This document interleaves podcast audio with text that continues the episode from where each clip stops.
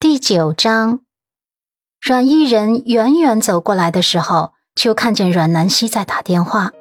他在电话中已经大概的知道了南希这两天经历的事情了。他凑上前一看，忍不住吐槽道：“哎呦，我说你别打了，这个大哥真是没良心，一走就杳无音信的。家里出了这么大的事情也联系不上他。我真的怀疑他当初就是故意离家出走的，根本就不是去追求什么自己的学业。”阮晋生是阮南希同父异母的大哥，从小两兄妹感情就特别好。只是大哥在3年前出国留学后就失联了。即使这样，阮南希仍然相信自己的大哥。他抬眸无奈地叹息：“别这么说，也许……我大哥是真的遇到一点特殊的事情了，不方便联系家里。”阮一人无奈的叹息，下一秒就惊呼了出声：“嘿，谁打你了？是温子欣那小婊砸吗？我真想撕他！”他的性格是那种大大咧咧的类型，此刻忍不住咋咋呼呼的。阮南希摇头，眼底闪过一抹苦涩：“不是他。是我母亲，因为父亲这样了，她情绪有些失控。”阮一人惊悚了：“你妈妈打的？有没有搞错啊？除了这样的事情，你也是受害者。你妈妈不思温子欣那小婊砸，打你干什么？要不是你跟她长得那么像，我真的要怀疑她不是你亲妈了。”阮南希精致的脸颊红肿着，有些凄楚，她小声道：“这不是重点，重点是我爸爸在外面欠了30万。”他突然有些不忍了。阮一人从小就是孤儿，他要怎么开口借钱？不过，他的话还没说完，阮一人就从自己的钱包里抽出一张卡。“南希，你拿着，这张卡里大概有65,000块，你先凑一凑。密码是我手机后6位。”阮南希看着掌心里面的银行卡，眼眶一下子湿润了，心脏也被一股暖流包裹着。她感动得不知道说什么好，最后被阮一人一把拥抱住：“嘻嘻，小仙女，啥都别说了，好姐妹就是用来两肋插刀的。这2天我再帮你想想其他办法。”南希从昨天到现在跟那些所谓的有钱人借遍了，也没借到1分钱。而面对伊人，他还没开口，伊人就拿出了他所有的积蓄，他怎么能不感动？手心沉甸甸的，掌心也沉甸甸的。阮伊人看见他放在长椅上的行李箱，又怒了：“你被赶出来了？那个小婊砸这么无耻啊！”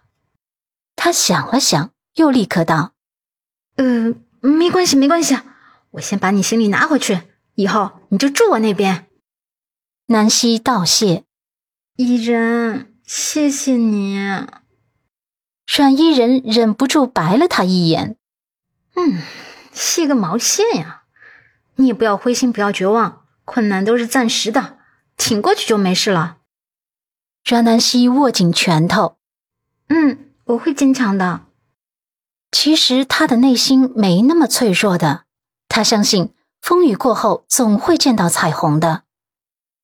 跟伊人分开之后，南希去了医院的取款机，他想着自己的信用卡还可以透支5万，先透支了凑一凑吧。他取出钱之后，一转身撞上了一抹肉墙，他尴尬地道歉：“抱歉。”对方却是温和地笑了：“阮小姐，你没事吧？”阮南希抬眸，迎上一张熟悉的面孔：“钱医生，是你呀。”田雷点头。人过50的他，笑起来眉头有些许岁月痕迹。他是阮天明的主治医生，笑得很宽和。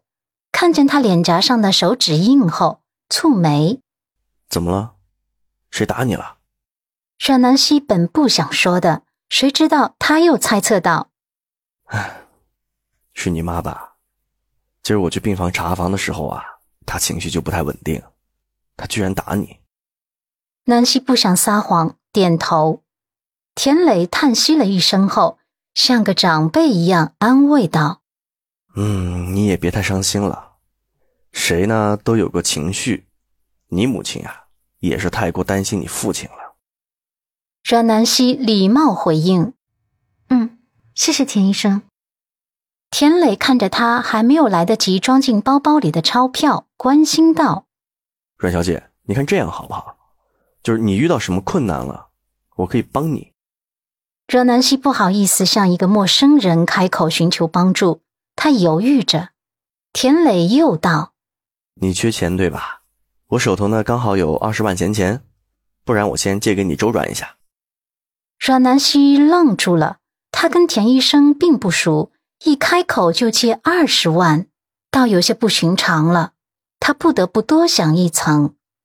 田磊见他愣住了，连忙解释，阮小姐，我真没别的意思哈，我就是单纯的想要帮你。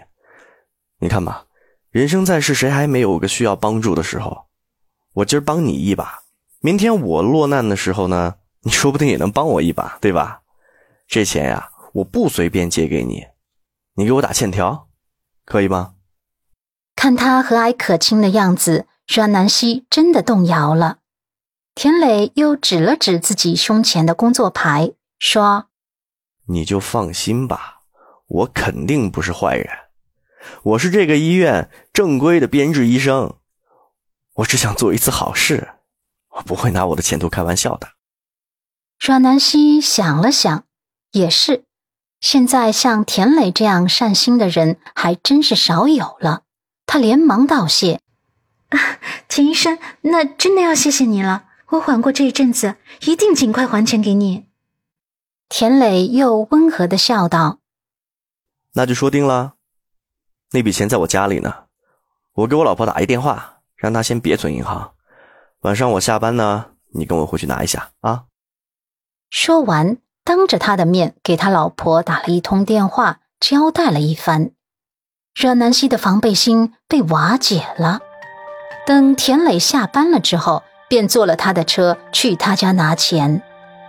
他上车之后坐了后排。出了医院，天空又下起了大雨。起初田磊还跟他随便聊了几句，后面就不说话了。车速却是越来越快，南希突然感觉不对劲，连忙道：“停车，停车，我不去了。”